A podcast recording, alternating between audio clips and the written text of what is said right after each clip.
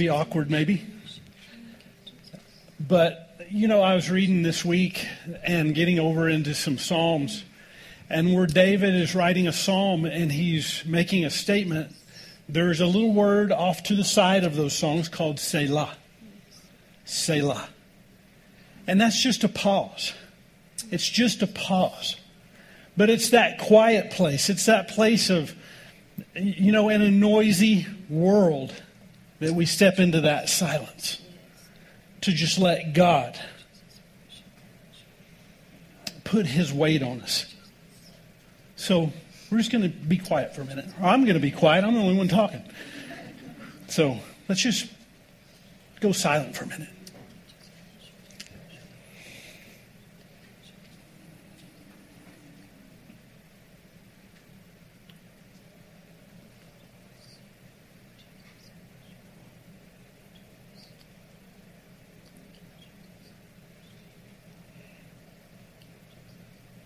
Thank you, Lord. Thank you, Father. Thank you, Father. Thank you, Jesus. in the world that we live in, y'all can play a little bit now if you want. The world that we live in is very noisy, very chaotic. And what we've got to do as believers is we've got to find that place where we can be quiet even if it's for a minute, just find that place to Selah, to pause. There's so many times that we think that, you know, if I'm going to be in the presence of God, I got to be telling Him how much I love Him, how worthy He is, how great He is. And He loves that. He loves it when His kids get it. But there's also that time where He says, I just want you to be quiet in my presence because my presence can get bigger in you whenever you're quiet. So,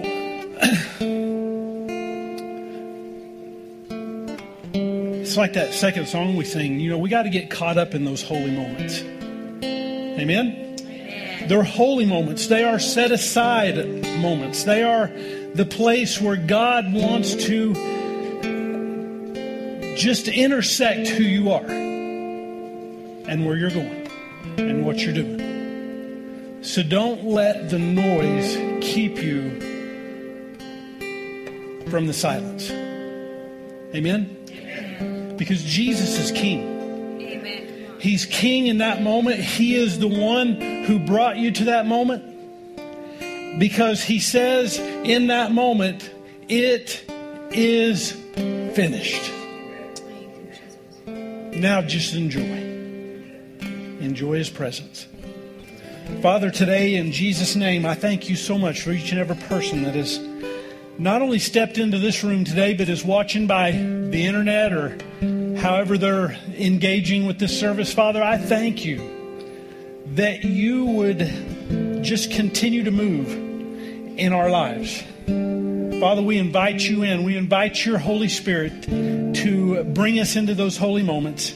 And the Father, we'll be careful to give you all glory, all praise, and all honor for all that you do in our lives. In Jesus' mighty name. Amen. Amen. Amen. Well, welcome this morning. If you would turn around and tell somebody hello. We got some friends from Texas in the house today. So say hello to somebody.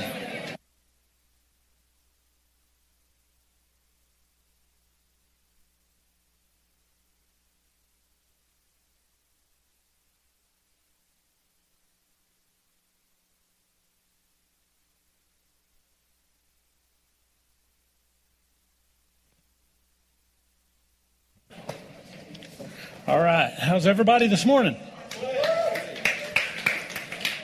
Well, we're a little light in the in the crowd today. I think it's because of the holiday weekend, right? You reckon? Um, man, this is uh, this is a big Fourth of July thing going on now. Um, anyways, with that, I'm just going to say you all are a blast. Okay.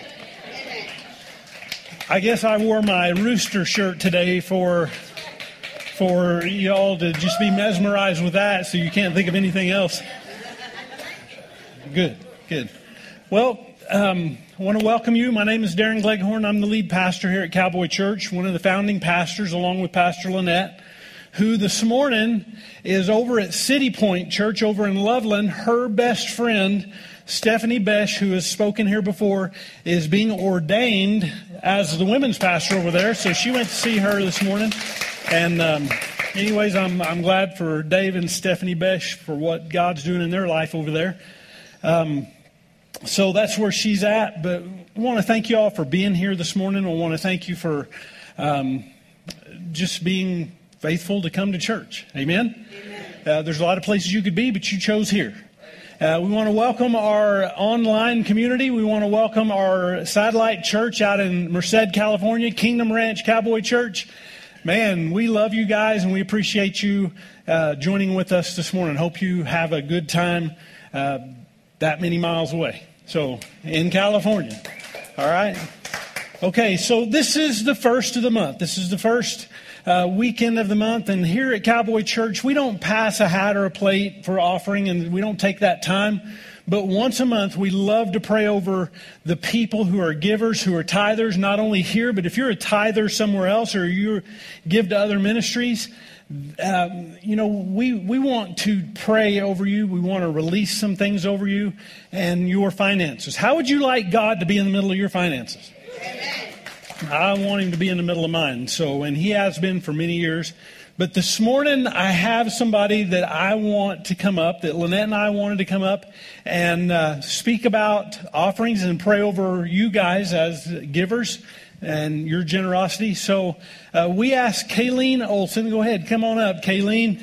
And uh, she's a part of our um, kids ministry, our next generation minister, Gen, Gen Now, junior high school. And uh, so she's gonna she's gonna talk to you and pray over you uh, about finances. So is that thing on? It is. Green All right. Green light. Awesome. Okay. Well, good morning, guys. Good morning. Um, I was mostly excited when they asked me to do this. Um, just because I feel like tithing has always been like this battle for me and my family. Um, but it, I mean, whenever we are faithful in it, we get to see the blessings in so many ways. Um, I've been a part of this church probably for 10 years now, and I think I've served with the junior high mostly the junior high and the high school for eight years now. And it's been such a blessing every time I get to go back there. I'm just uh, absolutely amazed by the kids we have. They are incredible. Um, and when I first started serving with them, God brought me back to Genesis, right? And He brought me to good old Jacob. On most days, actually, Jacob kind of had his troubles just like all of us. But he showed me, like in the beginning of Jacob's um, faith journey, let's call it that, that Jacob always referred to God as the God of his fathers, as the God of Abraham and the God of Isaac. He never really claimed God with any intimacy or any relationship, right? And even there's one point in Genesis that he's like, well, if God provides for me and takes care of me and does all this, then he'll be my God you know? And so that always just struck me. And as a mom, I never, um, I've always wanted my kids to have that deep relationship with God, right? And it's, you can't force it on them.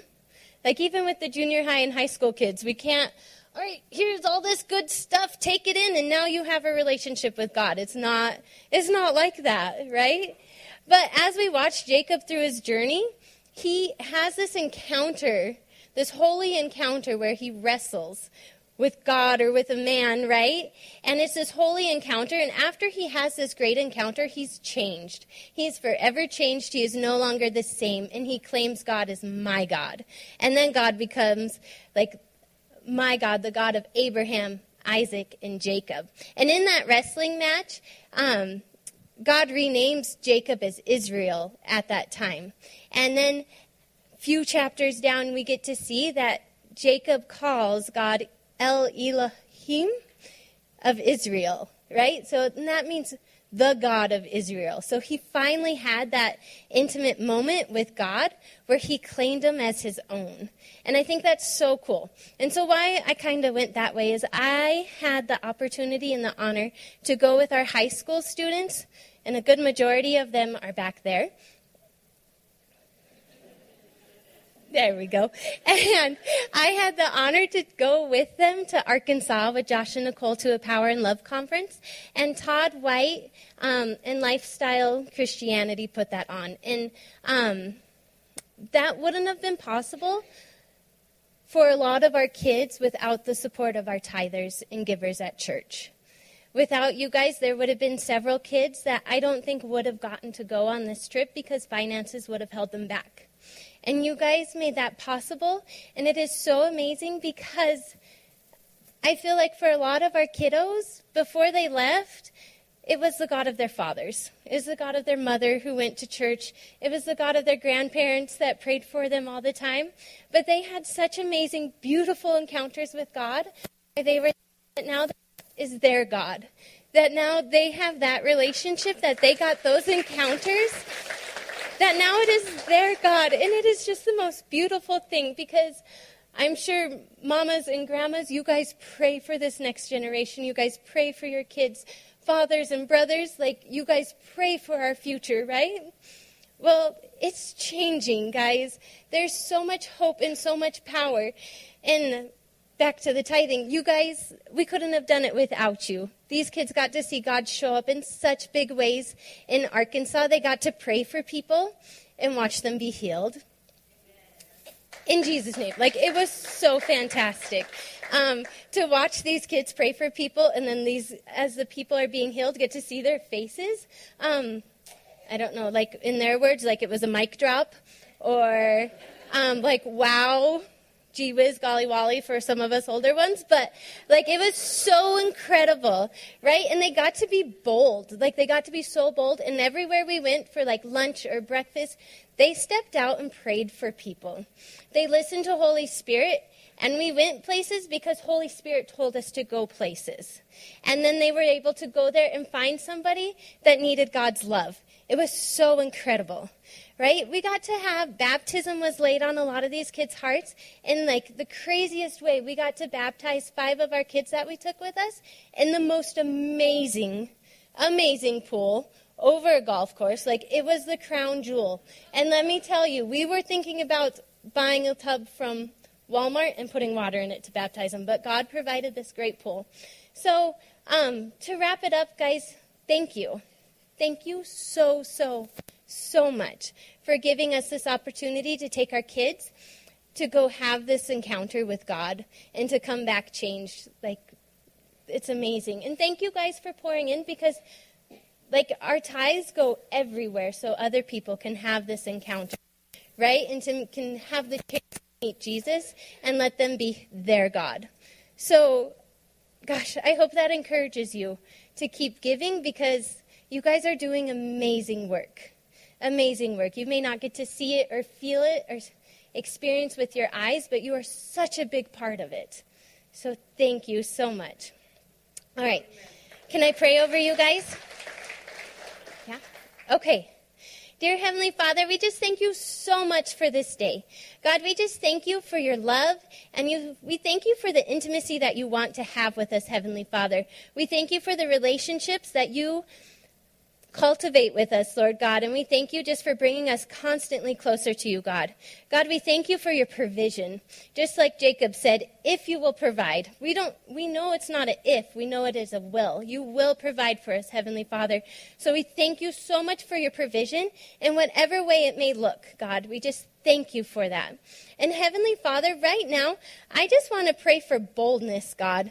I want to pray for boldness that when that tithing comes, when that paycheck comes, Lord God, and it's that like, oh, I don't know if I can give this month, Heavenly Father, I pray for boldness and I pray for trust, God. I pray that we write that check, that we press that button on our computer screen, Lord God, to give to you. And I pray that we give with a grateful heart, and I pray that we give with a heart of expectancy, Lord, that we expect that the money that you have provided us, that we are now putting back into your hands, Lord God, we pray that with an expectancy that that'll go and do so much good into the world, Heavenly Father, for your kingdom. God, we thank you for that. And right now, God, we pray that any lies of like a poverty mindset are broken off. In Jesus' name, we will not accept a poverty mindset because we are children of God. We are children of God, and we have ample provision because you expect you are going to give us everything good, Heavenly Father, that you have only good thoughts for us. So we break off that poverty mindset in Jesus' name, and we accept all of your blessings, God. And we just thank you so much for all your provision. We thank you for the amazing things that you are going to do for us and through us, Heavenly Father. And we just pray blessings over our households. And in Jesus' name we pray. Amen.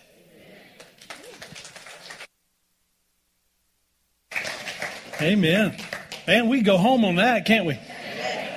Man, that's good stuff. Thanks, Kayleen. Appreciate you. Um, well, they all those uh, the, all of our high school kids, as she said, went out to Little Rock, Arkansas, to uh, go to a school of power and love. And uh, several years ago, it's been almost ten years ago, I um, uh, was out in Ohio uh, at a friend's church, just uh, just being there, and I knew that that was in Monroe, Ohio. I knew just up the road in Dayton, Ohio, that there was a school of power and love going on the same time that I was there. So I decided to go to the school of power and love for one day, and I walk in and register, pay my pay my money to be there and they slid a sheet of paper across to me and they said, okay, you have to sign this paper. This paper says that you will participate in all that goes on inside the auditorium. I was like, oh no. They're going to make me do stuff. And, and so I called Lynette. I said, Lynette, I'm, I'm here. I'm at this, this School of Power and Love, and they're going to make me do stuff. And, uh, so, sure enough, you know, in, in the service, they had me uh, pair up with an older gentleman that I had no idea who he was, knew nothing about his life. And they said, All right, now you're going to pray for one another and you're going to you're going to speak a word from God, whatever God drops into your heart about them. I want you to, to, to pray over them. And I was like, Oh no. I mean, my um, introvert self really was pushed to the max. And, and so I, do you mind if I tell you this? It's kind of a cool thing. Uh, I didn't know this man from Adam. And, and so I'm praying for him. And all of a sudden, God gave me a word for him. God gave me the word popcorn. I mean, I'm not talking to Orville Redenbacher here. I know because I've seen his picture. And I think he's dead but he gives me this word uh, popcorn to this guy. So I'm like, okay, man, I, I don't know what this means or anything, but um, God said popcorn. And as soon as I said that, God released the rest of the word.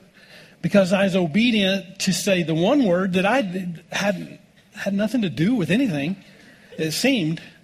And God said, Your grandchildren are being taught my spirit when you have them on the weekend and you watch you watch uh, cartoons and eat popcorn with them.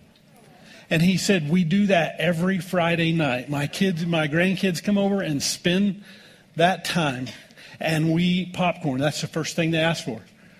I was like, God, you're good. You are good. So, you know, I just encourage you that if, if you're praying for somebody and God gives you a, a weird word, don't go right past it. Speak it out, and God will bring you more. Amen? All right, I don't know why I said all that, but it's so cool.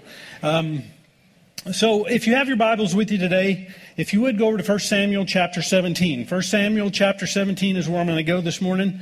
It's good to be back in the pulpit. I've been gone for a while.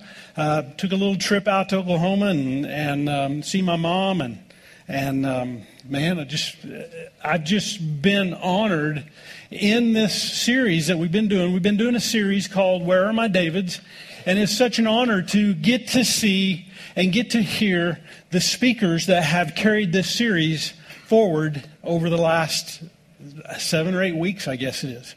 So if if you've been here during that time, um, are you all enjoying the series? Man, there was so much good stuff. There is so much good stuff that has come out, and and um, so um, I thought today I was closing it out, but uh, Lynette has a word for you next week. She's she's working on one too, so she'll close out the series, and we'll move forward in our summer. Okay. Um, Trey Johnson is going to be here on the 17th of July. If y'all have never seen Trey, uh, heard him speak, man, it's going to be good. So put it on your calendar, July 17th. And then uh, at the end of the month, our very own Kirsty Wegley is going to be speaking. So, um, anyways, we're, we're excited for that. So, with that, you at 1 Samuel chapter 17? We are. We have been talking about the life of David, and we've been talking about, um, you know, this series being birthed out from our prayer team. That that God began to cry out, "Where are my Davids?" And when we started developing this series, we knew that it wasn't going to be a series based upon calling the gender of men out to be the, to, to be David because David David's life inspires us, right? His, when we read about him, read all the stories about him, he inspires us, especially as men. I mean, I think I've, ever, I've heard every every men's conference that I go to that somebody talks about David because he's such a uh, inspiration to to men.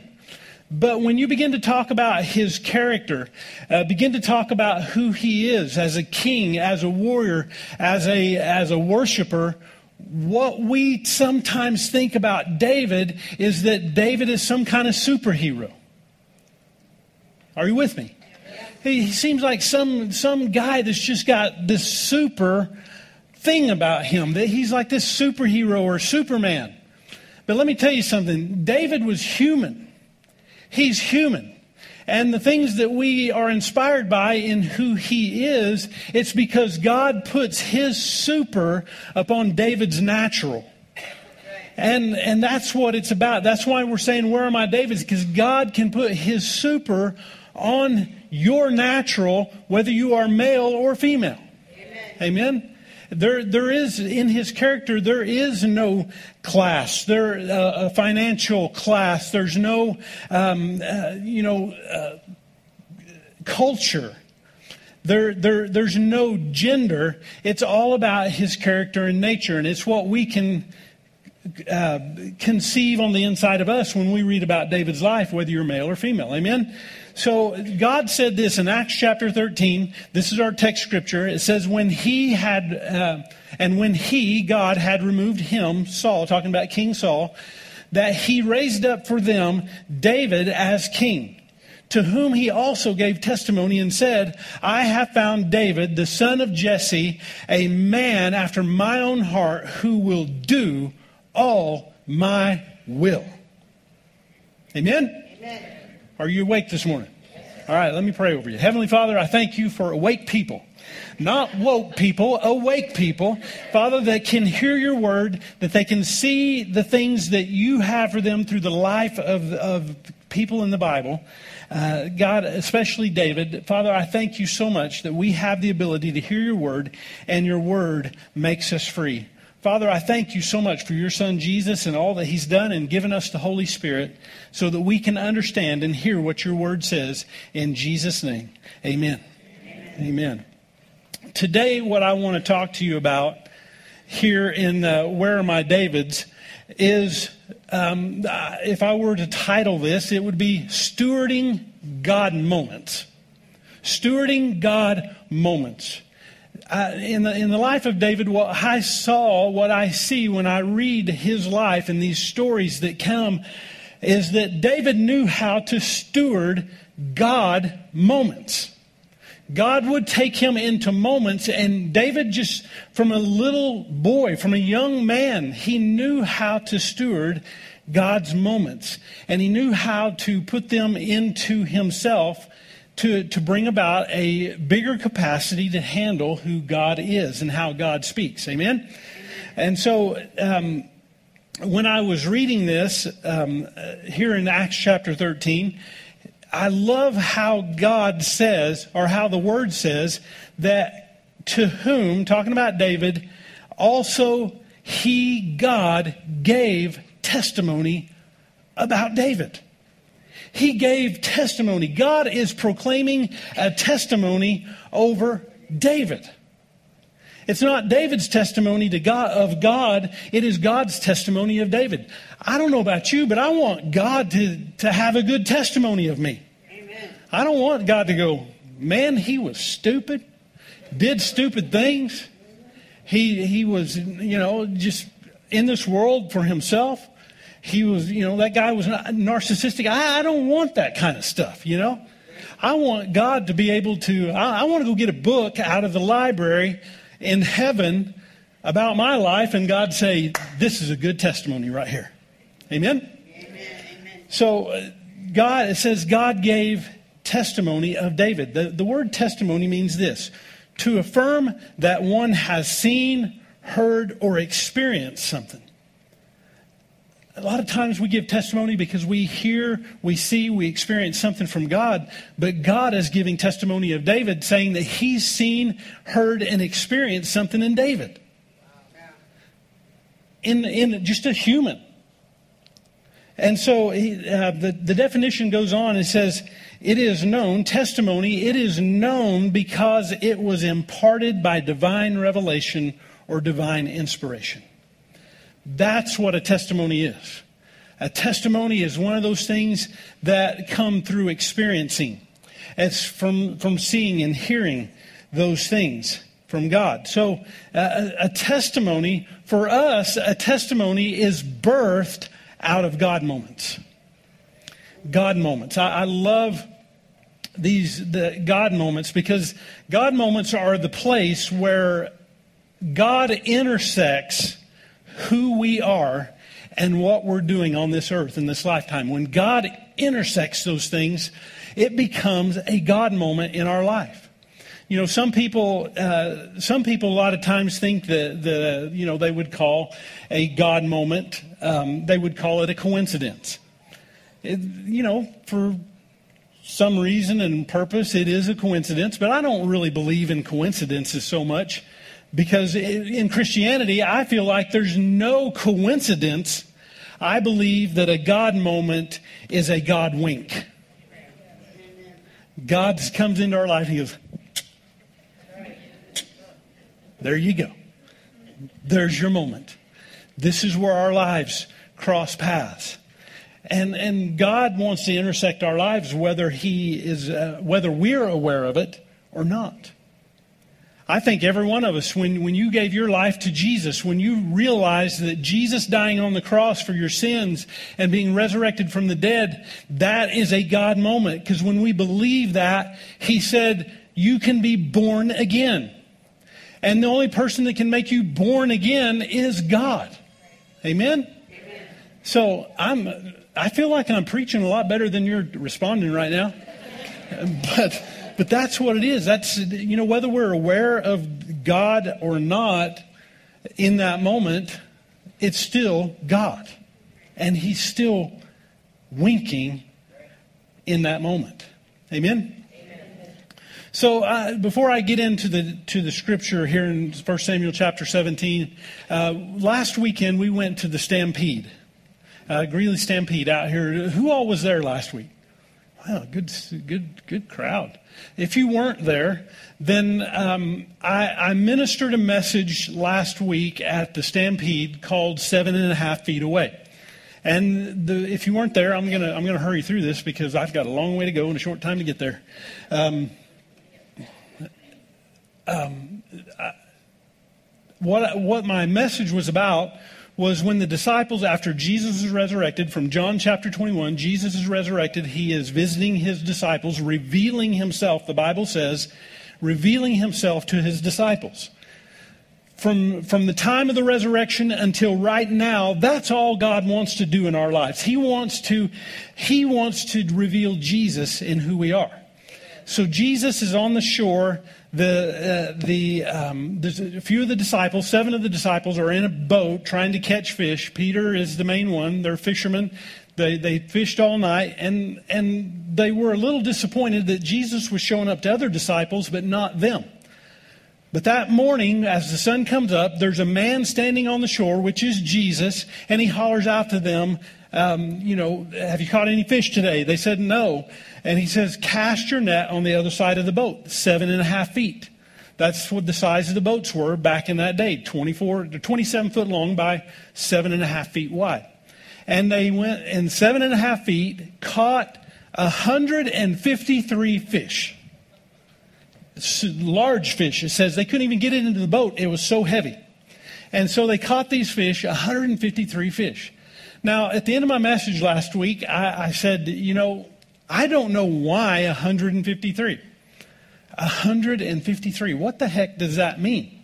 I dug around and found out that there, you know, they say that there was 153 species of fish in the in the Sea of Galilee at that time, and so they caught one of every species. I thought that was kind of cool, and and it really just spoke to um, the disciples as that they would win the world.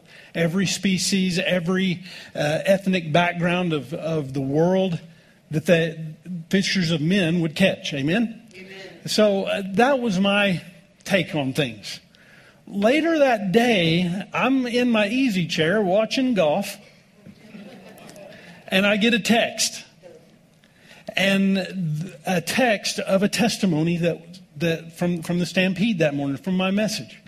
And there was a, a lady there that at the end of service responded to the salvation call that, that, I, that I gave. She responded to the salvation call, but there was a reason that that happened with her. Um, it, it's so cool. God is so cool. She, uh, from my understanding, she didn't even, uh, she, she'd been invited to church, but she really didn't want to come to church that morning. But there was just something that drove her to come out. Well, her car drove her there, uh, but it was more of a decision that drove her to come and, and listen to the message that morning. And, um, you, you, know, as, as baffled as I was and, and thinking it's about the 153 fish, um, I kept talking about the 153 fish. Well, there was something in that which I was saying that really impacted her heart. Um, she is a, a member of uh, one of our surrounding communities, and she is a uh, undercover police officer uh, in one of our other towns. And it was so cool how God used the message in that moment to bring a God wink into her life. Because as an undercover police officer, as a police officer, she has been given a badge. And that badge has a number, and the number of her badge is 153. So anytime they somebody calls her on the radio anytime that there's things going on, the other officers are communicating with her, they call her 153. And so when God, Jesus is revealing himself to the disciples in this message in John 21, every time that I would say that about the 153, she said, Jesus is talking to me. He's revealing himself to me because my badge number is 153 and he's calling me, and therefore she responded. And when she responded, God saved her. Man, I'll tell you what, guys, God is good. He is so good. He is so good. That was a God moment. It was a God moment. It was a place where God intersected her life, and in that moment changed everything. But now it's time to steward that God moment. It's time for not only for her to take care of it, but to know that we have to, to steward God's moments. We just can't let them pass. We've got to keep them moving forward. Amen? So, so with that, that's what, what I'm talking about today. And, and here in 1 Samuel chapter 17 is the story of David and Goliath. Now, I think that even if you've never been to church, you probably know the story of David and Goliath. I mean, it's it's used in so many different metaphors in our in our life, in entertainment, in sports. That there's a, a David and Goliath moment going on because the the underdog is coming up against the giant um, victory, uh, and and it looks pretty bleak for the weak one. But God's story here with David and Goliath is David defeated Goliath. Amen. And so with that, this is the story of David and Goliath, and, and I'm not going to go through the whole thing, but I want to read some a lot of scripture here out of 1 Samuel chapter 17. If you uh, would, I'm, I'm reading from the New Living Translation, so um, it's a little bit different. It may be a little bit different than yours. So let's go to verse 19. 1 Samuel 17, 19. It said, David's brothers were with Saul uh, and the Israelite army at the valley of Elah, fighting against the Philistines. So David left the sheep, left his sheep with another shepherd, and set out early the next morning with gifts. His dad had given him things to take to his brothers who were at the battle. He, he left there with gifts as Jesse, his father, directed him. He arrived at the camp just about uh, just as the Israelite army was leaving for the battlefield with shouts and battle cries. They got themselves all worked up and they're ready to go fight. It says, uh, Soon the Israelites and the Philistine forces stood facing each other, army against army, and David left his things with the keeper of the supplies and he hurried out to the ranks to greet his brothers. As he was talking with them, Goliath, the, the Philistine champion from Gath, came out from the Philistine ranks. Then David heard him shout his usual taunt to the armies of Israel. Now, here's where things get a little bit weird in this scripture is that uh, what I'd heard is there this was written more of as poetry than as scripture. So something skips here from verse 24 to verse 25. There is uh, almost a flipping. Verse 26 and 25 should be flipped. So we're going to read verse 26 and then we'll go back to 25. Are you ready? Are you ready? All right. So verse 24 says, As soon as the Israelite army saw him, Goliath, they began to run away in fright. Verse 26 David asked the soldiers standing nearby, what will a man get for killing this Philistine and uh, ending his defiance of Israel? Who is this pagan Philistine anyway, that he is allowed to defy, defy the armies of the living God? Now, verse 25. The, the men say, the arm, other guys in the army and his brothers say, Have you seen this giant? The, man, the men asked, He comes out each day to defy Israel. The king has offered a huge reward to anyone who kills him. He will give the man one of his daughters. Now, how would you like that as a 17 year old boy? 17 year old boy says, I've seen the king's daughters. They're hot. There's some motive. he will give the man one of his daughters for a, a wife, and and the man's entire family will be exempted from paying taxes. Amen. I mean, there's another great motive. So let's skip on down to verse 31. It says, Then David questioned the reported. Uh, uh, so David's question was reported to King Saul, and the king sent for him. Don't worry about this Philistine, David, uh, David told Saul. I'll go fight him. Don't be ridiculous, Saul replied. There's no way that you can fight this Philistine and possibly win. You're only a boy, and he's been a man of war since his youth. But David said, uh, David persisted, I have been taking care of my father's sheep and goats. He said, and, and when a lion and a bear comes to steal a lamb from the flock, I go out after it, club it with a club and uh, uh, rescue it from the lamb, rescue the lamb from his mouth. I'm talking Okie right now. I'm reading kind of Okie-ish right now, so just bear with me for a minute. It says, if the animal turns on me, I catch it by the jaw and the club and club it to death. I have done this to, to both lions and bears, and I'll do, I'll do it to this pagan Philistine too. For he has defied the armies of the living God. The Lord who rescued me from the claws of the lion and the bear will rescue me from this Philistine. Saul finally consented and said, All right, go ahead. He said, May the Lord be with you. Now, here is this probably 17 year old boy that says, You know, your armies are running from this, this dude. Uh, he's pagan. The, the King James Version says that he is an uncircumcised Philistine, which means he has no covenant with God. And if he don't have no covenant with God, he don't have the protection of God. I do have the protection of God. God's proved himself with the lion and the bear, given me the ability to kill it with my bare hands. This lion and the bear are much harder to kill than this dude. I'll go kill your giant for you.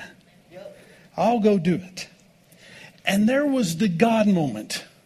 The God moment there in verse 35 is he says, I'll go, you know, I'll go after with the, the lion and the, and, and the bear. I'll go after with the club. I'll catch it.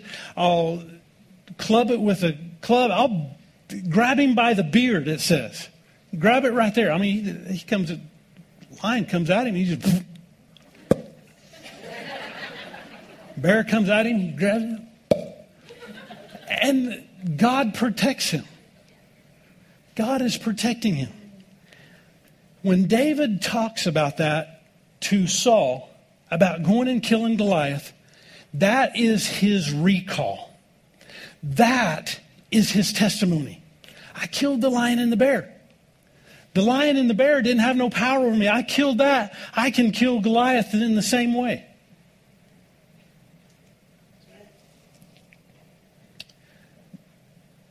See, David didn't see Goliath as a giant defeat.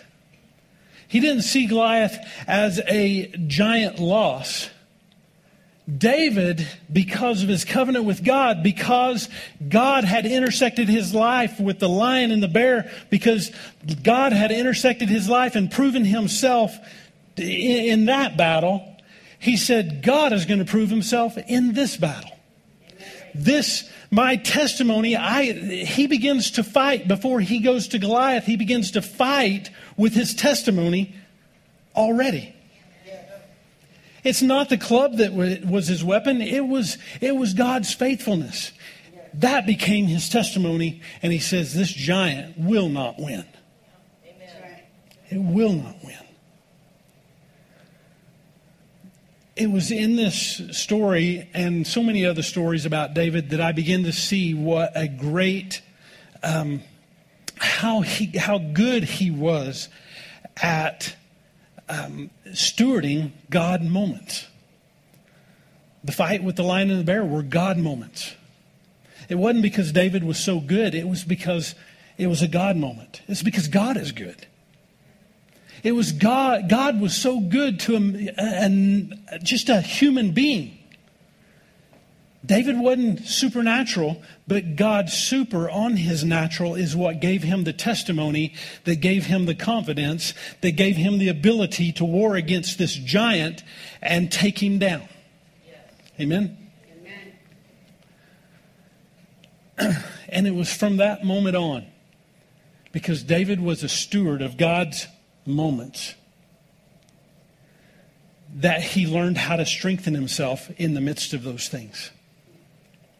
He learned how to strengthen himself with Goliath. He learned how to strengthen himself with Saul trying to kill him. He learned how to strengthen himself when his own mighty men wanted to kill him.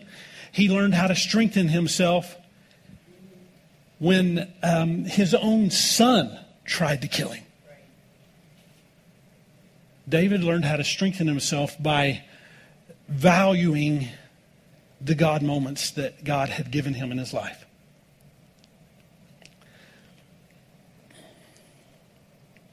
Those God moments were his testimony. And his testimony became his shield of faith when he stepped on the battlefield. Amen? Amen. So, how do we steward? How do we steward God moments? I'm so glad you asked. I have four keys to how God wants us to steward his moments. Are you ready? Yep. Number one. The number one way to steward God moments is being present in the moment. Being present in the moment. What does that mean? Um, the other day, uh, Friday, I was I was at the gym, and um, I'm you know, I'm putting this message together and I'm going, I don't know how to, to navigate this message. I don't even know if it's on Friday. I don't even know if it's the right message. And so I'm struggling within myself and I'm standing there in the gym and my wife comes up behind me and, and I said, man, I'm just carrying so much weight for the message this weekend. And she says, you know what? You need to be in the, you need to be present in the moment you're in right now. You're thinking about things to come, and you're not being present in the moment right now. I mean, at the gym, I mean, I, I kind of want to, I kind of, want. it's tough, and I want to gap myself, you know. But she said, look, you can either get in this moment right now, or you can, you know, go to the car. I love my wife. So I decided to push away and be in the moment. And as I was in the moment at the gym, God began to strengthen this message on the inside of me. Amen. You got to be you got to be present in the moment. Um, when we're present, when we're present in the moment, there our five physical senses come into the place of being present. Because I believe with all my heart that when you're present with God, when you're, when you're present in a moment and you're present with God, God will help you to see things naturally. He lets you hear things naturally. He lets you feel things naturally. Some people say, you know, when you get saved and you're living by faith, your feelings don't your feelings don't have anything to do with it. No, no, no. I don't believe that at all. God gives us those feelings. We just can't be led by those feelings. We're led by the word of God, but we're not led by our feelings, but the feelings are there there's so many times, you know, I shared that testimony from, from the Stampede with, with one of our, co- or both of our coaches at the gym. And, and my coach, Ryan, he, he goes, oh, oh, goosebumps. He said, uh, it just gave me chills. That was so cool. He knows, or he was feeling the presence of God in that moment. David, when, when, he was, uh, when he was being present in that moment, he's telling King Saul, he says, Look, uh, you know, I, I'm seeing this man out there defying the armies of God, and I, I hear what he's saying. I see him and hear him, and it doesn't matter. I'm going to go kill that sucker. See, when we're present in the moment, we can feel God. I mean, He's the one that gave us the physical senses. He's the one that gave us the smell. He gave us the, the, the, the feel, the, the hearing, the seeing. He's, he's given us all these things for us to be checked by so that we can be in the moment, so that we can hear, we can be aware in that moment of God here with us. That was Jesus. That, that's, what the, that's what the angel told Jesus' mom and dad to name him. He will be called Emmanuel, God with us. So many times we put this gap between, you know, God's in heaven, Jesus is in heaven, and so, but he gave you the Holy Spirit. That's his, that's his spirit on the inside of you. And his spirit on the inside of you will make you feel his presence. Amen? All right. See, we have to be intentional to be aware of our surroundings, to be able to feel, to see, to hear. Because that is the foundation of who we are on the inside. That is who we are. And that's what divine inspiration brings. Number two. Number two. Who is the author of the moment? See, when we're present in that moment, we got to, and, and our feelings start rising up on the inside of us, we've got to know who the author of that is. Because if it's driven by fear, if it's driven by worry, if it's driven by confusion, if it's driven by procrastination, the author is not God. The author is the enemy. But if it's if, if what we're feeling in that moment is confidence and empowered and compassion and empathy, that's God. That's God. And so what happens is we, we realize who the author of what we're in the midst of, in that moment that we're in the midst of. That's where we know if it's God. See, in, in 1 Samuel 17 32, here in this story, it says, Then David said to Saul, Let no man's heart fail because of him. Your servant will go and fight with this Philistine. Let no one's heart fail. What is he saying? He's saying, let no one. I'm watching the fear that's happening in our army. I'm watching the fear. I'm watching the confusion. I'm watching the procrastination. They had been out there for 40 days on the battlefield, but not one battle has taken place because twice a day for 40 days, Goliath has come out there and spit his stuff out. And David is standing there and he's going, God's the author on the inside of me. The fear that those other guys are feeling, they are missing the God moment here. Amen? I, um, I was I was looking at this thing and listening to what God wanted me to do today. He said, you know, God moments are born out of courage and strength. That's where that's where um, that um, we can understand who the author is because it's courage and strength. I was listening to one of my favorite ministers on a podcast. His name is Erwin McManus. And Erwin McManus said this in one of his deals. He said, um, he said, courage is not the absence of fear. Courage is the absence of self. When we have that courage, when we know that God is authoring um, this condition or the place that we're at, it is an absence of self we have to give all of ourself over to God so that God can come in and bring the strength that we need to take down the giants in our life. Amen. Amen. Let's go on to verse. Let's go on to uh, number three. Number three is what's being in, what is being required in the moment. Anytime that God takes us into those moments, those God moments, there is something that He requires that word require there for, for this means obedient. We've got to be obedient to what God is telling us.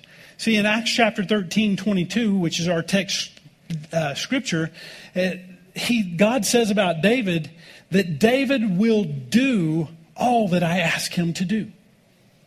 This is a man after God's own heart. This man that's after God's heart will do what God wants him to do. He's obedient. In that moment, he's going to do, or we should be doing, everything that's required. Um, God is looking for us, not um, for every one of us. God is looking for us to embrace His Word with everything that's in us. In our moments, in those times, we have got to go to His Word. His Word is what leads us, guides into us, and directs us. His Word is what the Holy Spirit responds to in our life. The Bible even says it's what His angels in heaven respond to in our life. When we are obedient to God's Word, His angels uh, respond and His Spirit responds. So we have to be um, we have to be obedient in the midst of those things. See, David chose his staff and sling to go out and kill Goliath. He did not choose the untested armor that Saul wanted to put him in. Saul said, "Here's my armor. Get in that." You know, David brought David brought food, and that's all he brought. He didn't bring you know armor. He didn't bring a sword. He didn't bring a 22. He brought his staff and sling. And he said, I can't, I can't do that armor stuff. I just give me my staff and sling because that's where, that's where my courage is. That's where my confidence is. That's where my strength is. And so, so David went out and killed Goliath because he was obedient to take what God gave him to take. See, God is looking for us to embrace his word with everything that's on the inside of us. James chapter 2, verse 20 says, Faith without works is dead. Faith without works, faith without obedience. We, we know that God wants to protect us. We know God wants to do through us.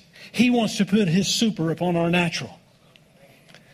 But the thing about it is, is our faith without obedience is dead. It's, it don't work. Faith don't work. Faith operates by our obedience.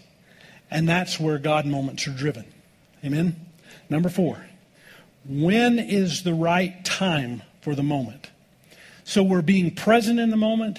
We're, we're being, um, we're, we're finding out who the author is. We're finding out the obedience of that. Now, when is the right time? Have you ever heard somebody say timing is everything? I mean, I believe that there are uh, men, men, I believe that there are questions that our wives ask us that there is no right answer to. And if we try to answer that out of the timing that it's given, it gets us in trouble. Right? Am I the only one? My son is laughing at me because he knows my relationship with my wife, too. But, you know, people say timing is everything. God moments are never random, but they're always perfect. And what God wants us to do, uh, you know, David, for, for David, he could have just ran onto the battlefield. I mean, without saying anything to anybody. A, this guy can't take down no one. I can take him down. He could have just ran on the battlefield. But, but David didn't do that. He asked the other soldiers, what, what will a man get if he kills this giant? He goes to Saul and says, you know, or Saul calls him in and, and he says, you know, what can I do? I'll go kill, I'll go kill your giant for you. But David didn't just run into the battlefield, he waited on the right time. Because when we wait on the right time, God is able to push everything clear so that you can do what He's telling you to do. David waited he went through all the proper channels. Uh, once again, I was listening to this podcast by Erwin McManus, and he said this. He said, Courage is developed in the context of integrity. Courage is developed in the context of integrity. Integrity, so many times, requires us to go through the right channels. And, and I mean, we can take a word from God and we can just run with it, but there's integrity involved in what God tells you to do. Just like that man at the School of Power and Love. I mean, I could have said something to him uh, beforehand, but it was in that right moment, at that right time, that God released that moment through me. Amen? You, are, are you all getting this? Um, David waited until the king gave him the authority of the battlefield. See, the battlefield wasn't his, the battlefield belonged to the king. The battlefield, Goliath was coming out and, and usurping his integrity by coming onto the battlefield. But it was when King Saul gave David the battlefield, is whenever David had authority in the battlefield, and the timing was right, and he smoked Goliath. Amen? We have to wait on the right timing. Uh, um, a couple of years ago, Lynette and I both, and, and other uh, uh, communicators up here, talked about um, the two Greek words for time in the New Testament the Greek word kairos and chronos. Anytime you see the word time in the, in the New Testament, it's either going to be kairos or chronos. The word chronos is where we get our word chronograph, which is like our watch or a clock. It's measured time. That's what chronos means in the Greek. It's measured time. But kairos means an appointed time. It wasn't a random time, it was appointed. It was set for when it fits. God can give you a kairos moment with Him that is not for now, but for somewhere down the line. And so, um, kairos means an appointed time or a right moment or at the opportune time. Proverbs chapter 25, verse 11 in the Message Bible, it says this A right word at the right time is like a custom made piece of jewelry. the right word at the right time. I, like what the, the New King James says there. It says, a word fitly spoken. A word fitly spoken. The word fitly, uh, it's, it means basically a puzzle piece. It's, uh, you know, God moments are, are like a puzzle piece to be held until they fit into the chronos. Kairos is a moment made to fit at a certain time. Amen. Proverbs 15:23 from the Passion translation says, "Everyone enjoys giving great advice, but how delightful it is to say the right thing at the right time." See, God wants to um, wants to encounter us in His God moments and wants to use them for the right time. Your testimony can be used for the right time. A word from God needs to be used at the right time. I think about what happened last weekend at the Stampede. I had two messages that I was thinking about over the last several months, two messages that I was thinking about preaching there. And even on Friday, before I preached the message last Sunday, I'm struggling. Which message do I bring? Had I brought the other message at that time, it probably wouldn't have impacted the lady like it did. But when I heard from God and He said, Do this, Sunday morning was the right time, and He intersected what He wanted to say through the message with the lady coming to the stadium. It was a perfect God moment. The perfect God moment. So, those four keys that we just mentioned is being present in the moment, who is the author of the moment, what is required in the moment, and when is the right time for the moment. See, God gave testimony about David because David was a pursuer of his heart. David was pursuing him. Every one of us as Christians have been given the right to pursue God. Because it's in that pursuit of God, it's in that place that God intersects our lives. And when He intersects our lives, He is giving us this moment to steward. How are we going to do that? How are we going to steward that? We need to let Him, let God be God. you know, that's, that sounds, sounds so mysterious and that sounds so weird sometimes. But we do. We have to let God be God in our life, and then we respond to Him. And when we respond to Him and, and taking care of and being aware, uh, I like what Lynette says, being aware of His there. Because God is with us all the time, He's always talking to us. And it's up to us to take that time to, to be in that place, be present in the moment, so that we know how God wants to use us all the time. Let me tell you something. David, all the stories that we read about, they're just moments. In, in his 70 years of life on this planet,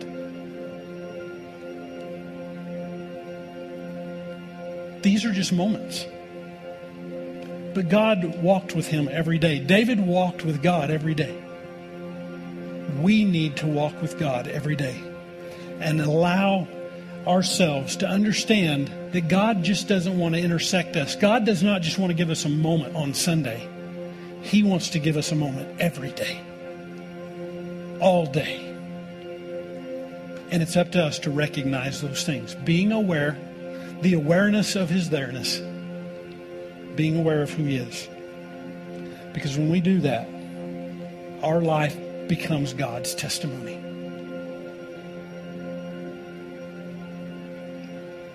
So when when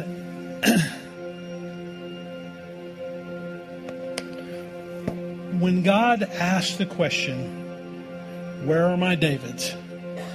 God is asking the question of us stewarding his moments. for us to be aware of who He is. Where are my Davids? They're in His presence. That doesn't mean you got to be praying on your knees for six hours a day. God's there driving down the road with you. He sees you when you flip somebody off. But He wants better for us than that. Being aware of His there will give us patience and love towards people. Amen. Because God wants to be in the middle of who you are. He wants your life to be a testimony and he wants to he wants to tell everyone look at this one. Look at this one. They know how to steward my moments. Amen. Did you get anything out of that today? Let's let me pray over you. Heavenly Father, I thank you so much for our moments that we get to spend with you together in a in a setting like this. But God, you said you told us you told us in your word that we are people that need to go ye into all the world and preach the gospel that the gospel is not meant for church alone. The gospel is meant for the world. So, Father, I pray that you would bring us out of this state of preaching the gospel to the church and, and uh, demanding perfection from the world. Father, help us to, to, to flip those things over, that we would, in the church, be perfected, and in the world, preach the gospel. So, Father, I, I pray, God, as we move forward, Father, I thank you for your son Jesus. I thank you that he went to the cross and died for us and was resurrected from the dead so that we could be um, so that we could be right with you, Father. And I pray that God, we would embrace those moments, that we would love those moments that, that you have given us, being our Father, being our Papa, being our Daddy that you want us to embrace those moments so that they become a testimony to the world. So, Father, I pray right now, if there's anybody under the sound of my voice that's never asked Jesus Christ to be the Lord of their life, they've never um, began a relationship with them, uh, with, with Jesus, Father, I pray right now that they would begin to make that decision. If you've never received Jesus Christ, your Lord and Savior, today He's calling you. Would you come and follow me? Is what He's saying. Would you come and follow me? And all you got to do is say yes. All you got to do is begin to follow Him, and you will become born again. Your address, your spiritual address, when you die, will change from hell to heaven if you'll just say yes to Him today. Father, I pray for those that are saying yes this morning, either in this room or on our podcast or, or on our live feed. Father, I pray in Jesus' name that you would begin to change them. Father, that, that there would be there would be an outward expression of an inward change when they say yes to you, God. When they start following you. That is their outward expression of their inward change. So, Father, I thank you for your word. I thank you for your son. I thank you for your spirit. And today, God, I thank you for your people that would be present when you're saying, Where are my Davids? I give you glory and honor and praise for all the fruit that's born out of this in Jesus' name. Amen. Amen. Amen. Come on up, Patrick.